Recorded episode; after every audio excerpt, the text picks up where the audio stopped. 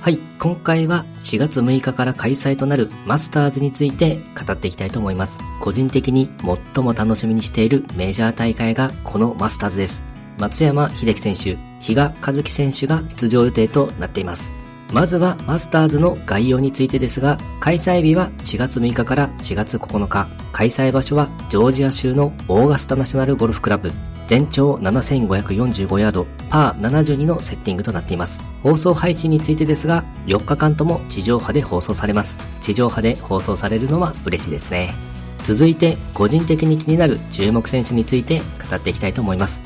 まずは注目となる松山英樹選手。スタッツとしては平均飛距離が109位、フェアウェイキープ率が110位、パーオン率が126位、リカバリー率が18位、パーオン時の平均パット数が66位となっています。過去5年間のマスターズの成績としては、2018年に19位、2019年に32位、2020年に13位、そして2021年では見事に優勝しています。そして2022年は14位となっています。そして今シーズン13試合に出場し、トップ10入りが2回と、なかなか本来の調子を出せていない松山英樹選手。スタッツの成績もあまり良いとは言えない感じでしょうか。ただ、リカバリー率やパーオン時の平均パット数など、ショートゲームの上手さでなんとか成績を出していってる印象がありますかね。松山秀樹選手といえば、世界最高峰のアイアンショットを打つ選手となるのですが、首の痛みなど怪我の影響もあるのか、パーオン率も126位となかなか安定できていない感じになっています。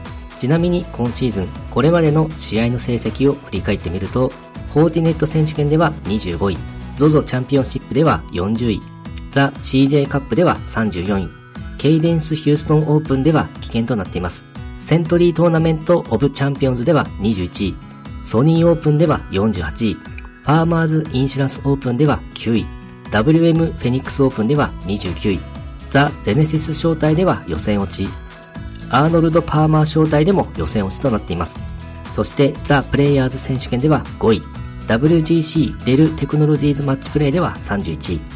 そして前の週のバレロテキサスオープンでは15位という成績になっています。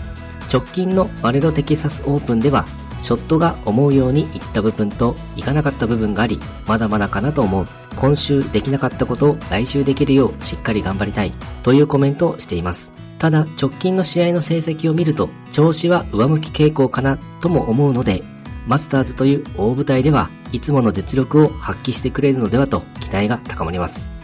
そして、比嘉和樹選手。2022年は日本男子ツアーで4勝して、見事賞金王に輝いています。この活躍が認められ、特別招待にて出場権を獲得となり、比嘉和樹選手自身、マスターズ初出場ということになります。そして今シーズンは PGA ツアーや欧州ツアー、アジアンツアーを転戦している状況となっています。今シーズンの試合の成績を振り返ってみると、ソニーオープンでは72位、ラース・アルハイマ選手権では36位、インターナショナルシリーズオマーンでは13位、タイクラシックでは11位、ヒーローインディアンオープンでは4位、そして前の週のバレロテキサスオープンでは予選落ちという成績になっています。直近の試合では予選落ちとなってしまっていますが、6試合に出場して予選落ちはこの1回のみとなっています。さらに欧州ツアーで4位という成績も残しているので、これまでの海外での試合経験を活かして、マスターズでは活躍をしていってほしいですね。はい。今回はマスターズについての概要や事前情報、そして注目選手について語ってみました。今回もゴルフの話がたくさんできて大満足です。それではまた。